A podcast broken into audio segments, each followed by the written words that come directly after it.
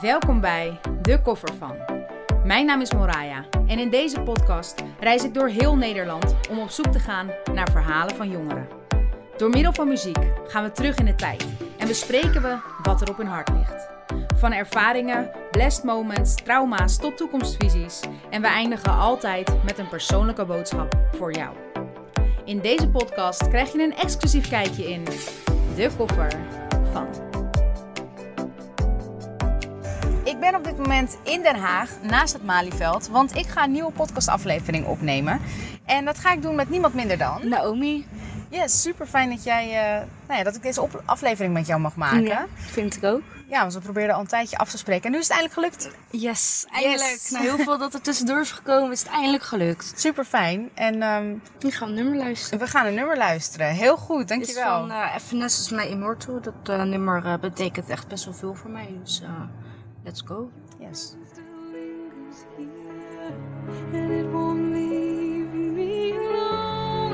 These wounds won't seem to heal.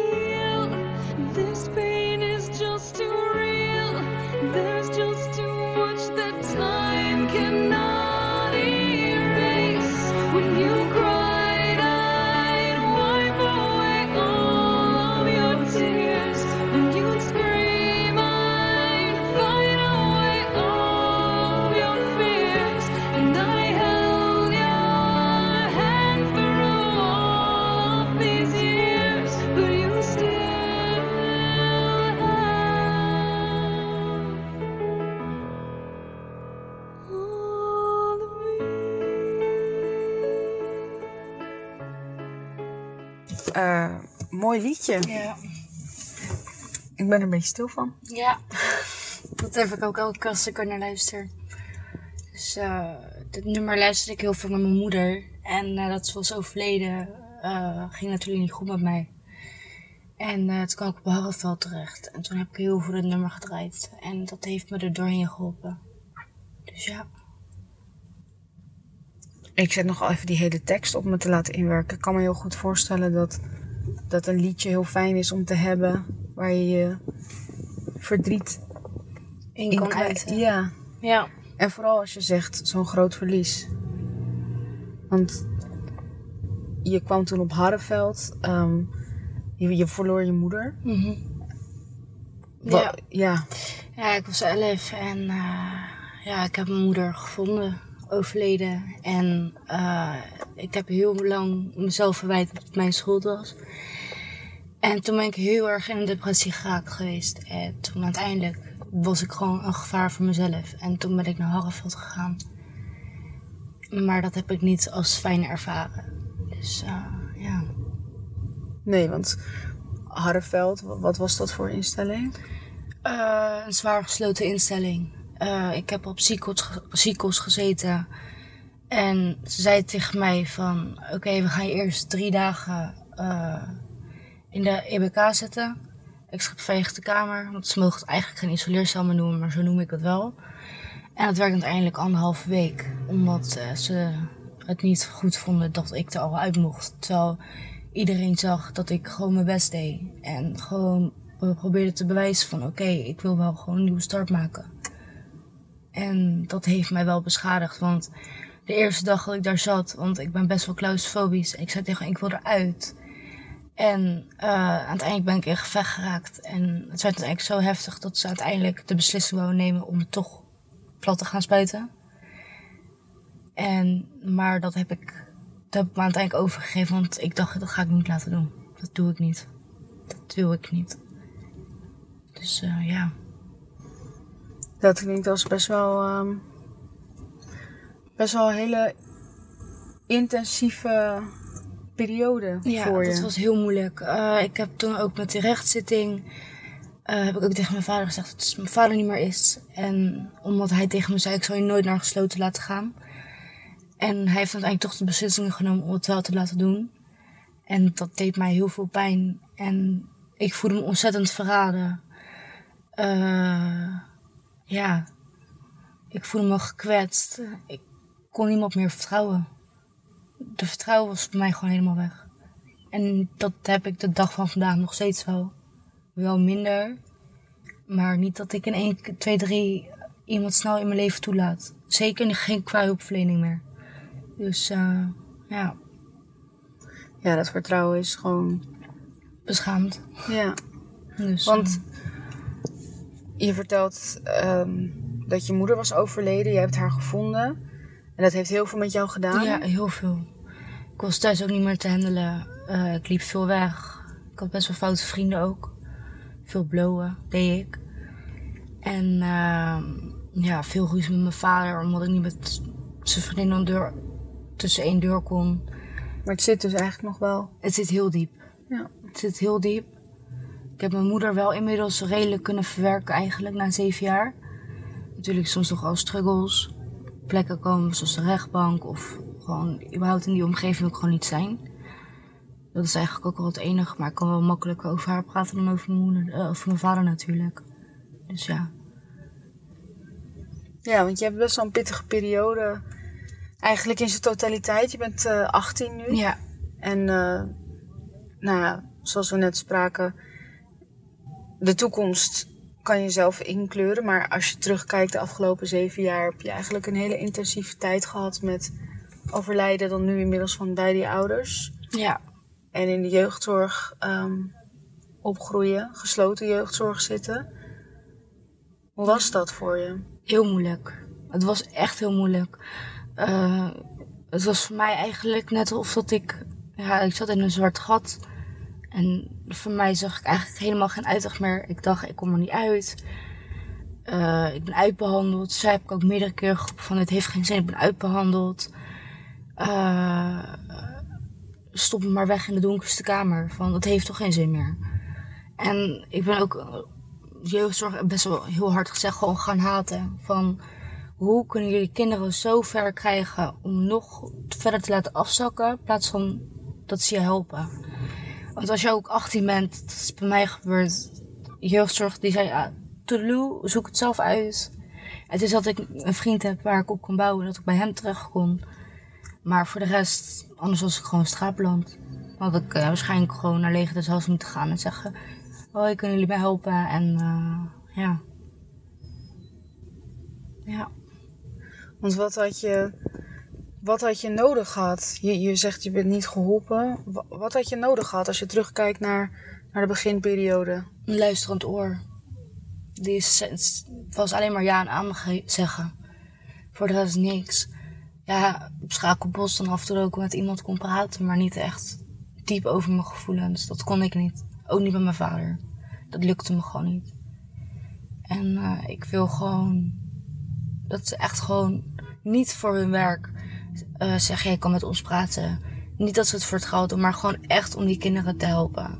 En niet van, ja, het zal wel, ik kan zo meteen lekker naar huis toe. Hun zitten lekker hier. Wat maakt het uit? Ik doe het voor het geld. Dat wil ik absoluut niet meer. Ik wil gewoon dat die kinderen geholpen worden. En dat hun wel een mooie toekomst kunnen krijgen. Door hulp van jeugdzorg. En niet dat hun in de steek worden gelaten. Want wat had een luisterend oor voor jou kunnen betekenen? Vrijheid, vreugde. eh, niet aan mezelf twijfelen, niet onzeker hoeft te zijn over het feit waar je mee zit. Niet alles wordt, hoeft op te kroppen. Niet alles op jezelf eh, te uit van het is jouw schuld. Je doet het niet goed, je mag er niet zijn. Dat eigenlijk. Ja. Heb je begeleiding gehad bij het verwerken van het verlies van je moeder? Ik heb vier keer EMDR opnieuw gehad.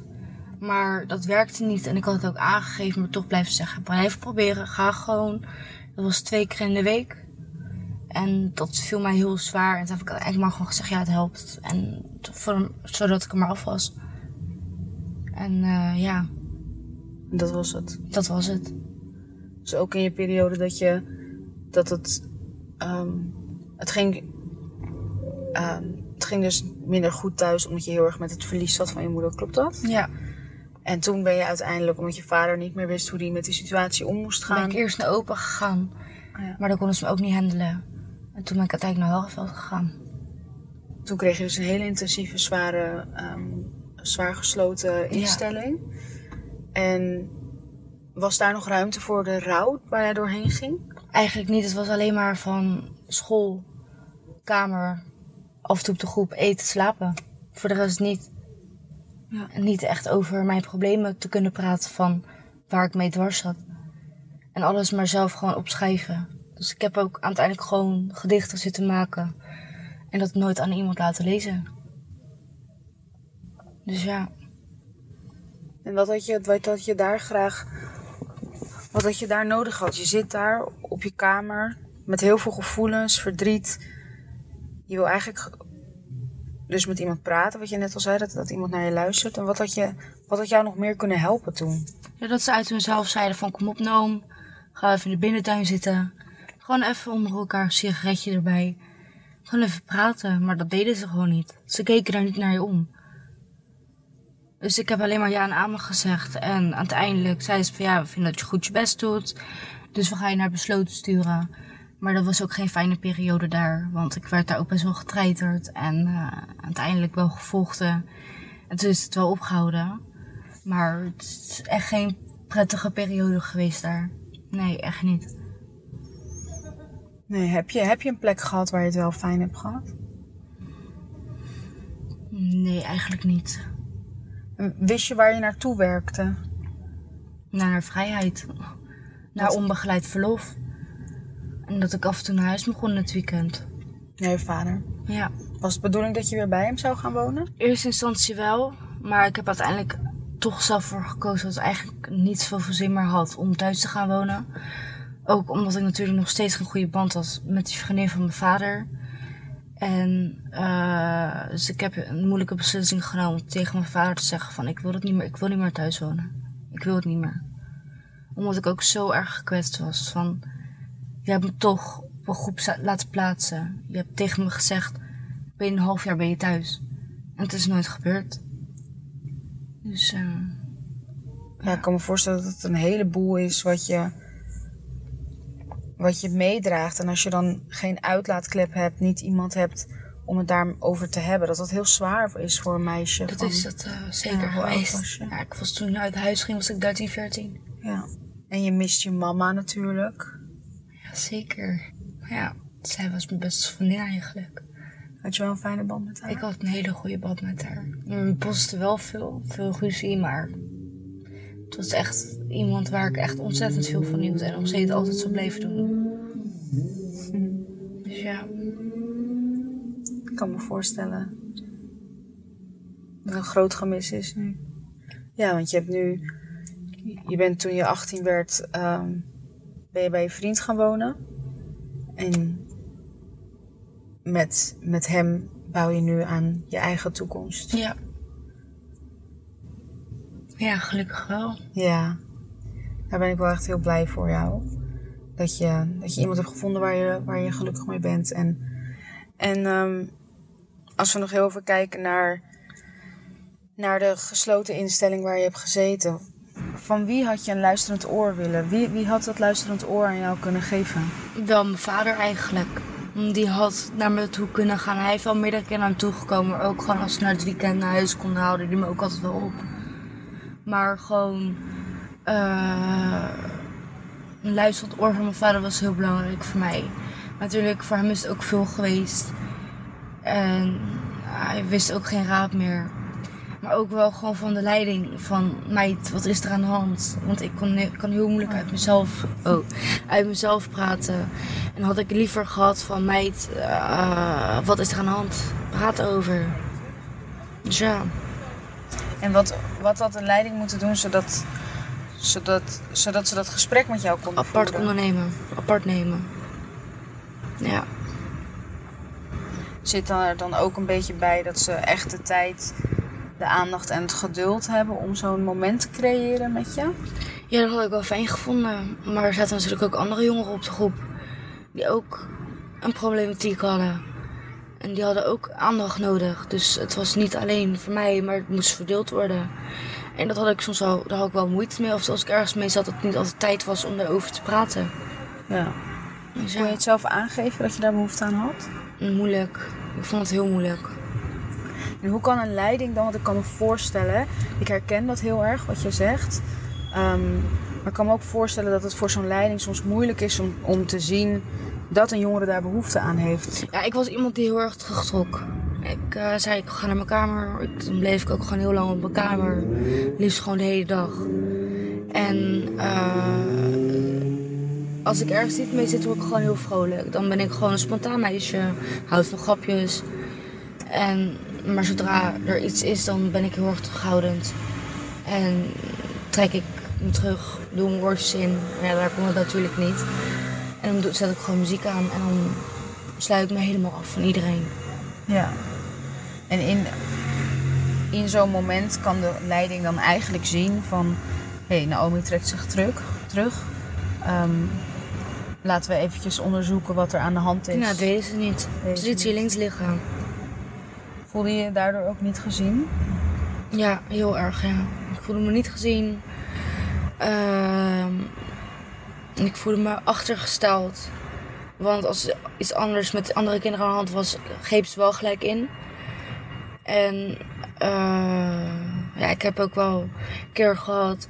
Toen gingen ze naar me toe, maar toen was ik boos. En toen zei ze laat me gewoon met rust.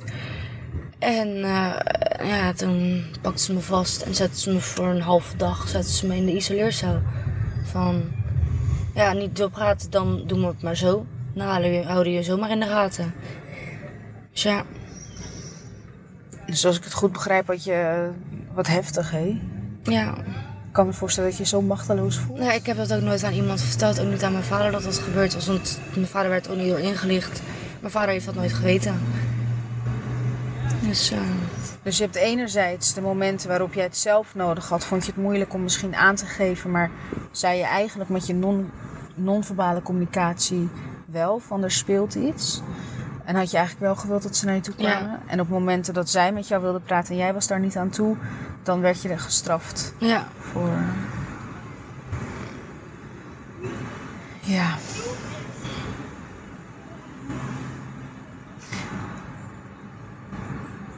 Ja, ik. ik eh,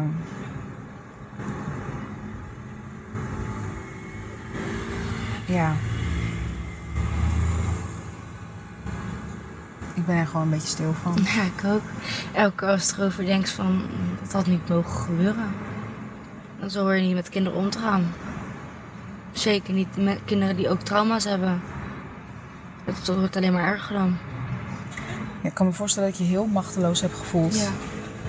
Heel erg eh, terughoudend. En dat de drempel van praten ehm, nog hoger is geworden. Ja. Het is eh, moeilijk. Nou, er luisteren nu professionals naar jouw verhaal.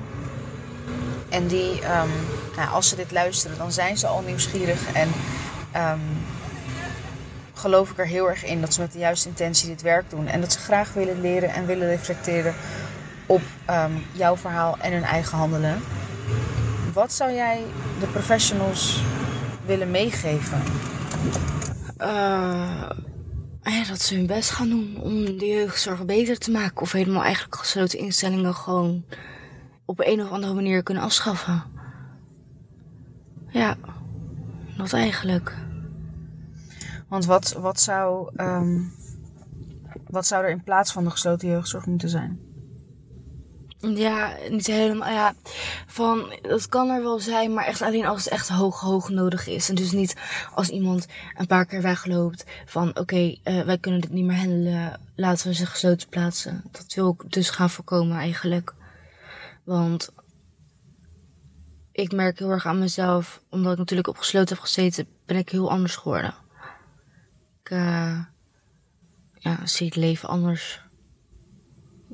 Ik lach wel, maar wel veel met pokerface heb ik in het verleden in ieder geval veel gehad. Nu al minder, maar ja. Hoe merk je dat aan jezelf? Ja, gewoon blijven lachen. Van, er is niks aan de hand. En dat vreet je op. Dat maakt je moe. En ik merk ook, zodra ik naar werk ga, een langere tijd werk, ik word gewoon heel snel moe, heel erg snel uitgeput.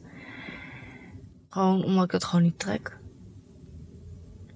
Elke keer maar weer langs de deuren van, alsjeblieft, geef uw bestelling. En met een dag verder gaan. En dan als je op de fiets zit, denk van, is het nou klaar?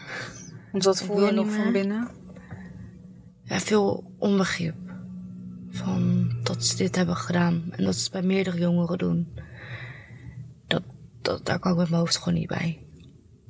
Dus ja, dat. Dus als uh, professionals die, die nu luisteren iets zouden moeten meegeven, iets waar ze, wat ze wel moeten doen, wat zou dat dan zijn? Respectvoller met kinderen omgaan. Meer naar de kinderen kunnen luisteren van wat is er aan de hand. En niet gelijk straf op iets wat ze misschien per ongeluk of verkeerd hebben gedaan als het niet altijd even goed gaat. Niet gelijk de drukkers, piepers indrukken. Niet gelijk met tien man op bovenop gaan liggen. Nee, dat, daar beschadig je een kind alleen maar mee. En daar word ik ook gewoon boos van. Ja, dus het, het, het doel van jou helpen wordt eigenlijk niet bereikt. op die Nee, manier. het werd alleen maar averechts. Ik krijg de angst daarvan. Angst van, ja, ga maar ja zeggen. Want Anders gaan er weer mensen, tien mensen bovenop je liggen. En eh, dat eigenlijk. En als ik je zo hoor, ben je nu, merk je heel erg dat je heel snel moe bent. Zou dat ook iets kunnen zijn waarin je soort van aan het ademhalen bent, omdat je nu niet meer... Dat ik het los kan laten. Ja? Ik Denk het wel, dat al het stress er inmiddels uitkomt. Ik herken dat wel wat je zegt. Dus vandaar ook mijn vraag, dat het ook echt die, die nazorg, weet je, als je 18 bent, dan komen er ook heel veel dingen natuurlijk weer bij kijken. Want nu moet je werken, je moet huur betalen en zo. Maar eigenlijk moet jij nog helemaal bijkomen Ja, van alles wat je hebt meegemaakt. ja, Voel je die ruimte? jawel. Ik merk wel dat er wel meer rust in mijn leven is. Dat mijn koppie wat rustiger is dan aan het begin. Toen ik nog midden in de jeugdzorg zat. Ja, Nou, dan wil ik je eigenlijk heel erg bedanken. Geen dank. En ja, voor de professionals, bedankt voor het luisteren. En ehm, ik hoop dat dit weer een inspirerende podcast was. Waarin eh, nou Naomi een heleboel heeft uitgelegd. En heeft verteld hoe zij dat heeft ervaren. En ik denk, als ik het in. Als ik één woord mag noemen. ehm, waar jij. Ja, waar jij dus echt behoefte aan had, dan was het luisteren. Ja, Klopt dat? klopt. Ja. Oké. Mooi. Mooi thema. En het blijft terugkomen, want tijdens de podcast van Rosently ging het daar ook heel erg over. Dus een mooie bevestiging dat, ehm, dat meer jongeren dat heel belangrijk vinden. Dankjewel, lieverd. Is geen dank. Oké. Deze podcast werd je aangeboden door En Jeugd.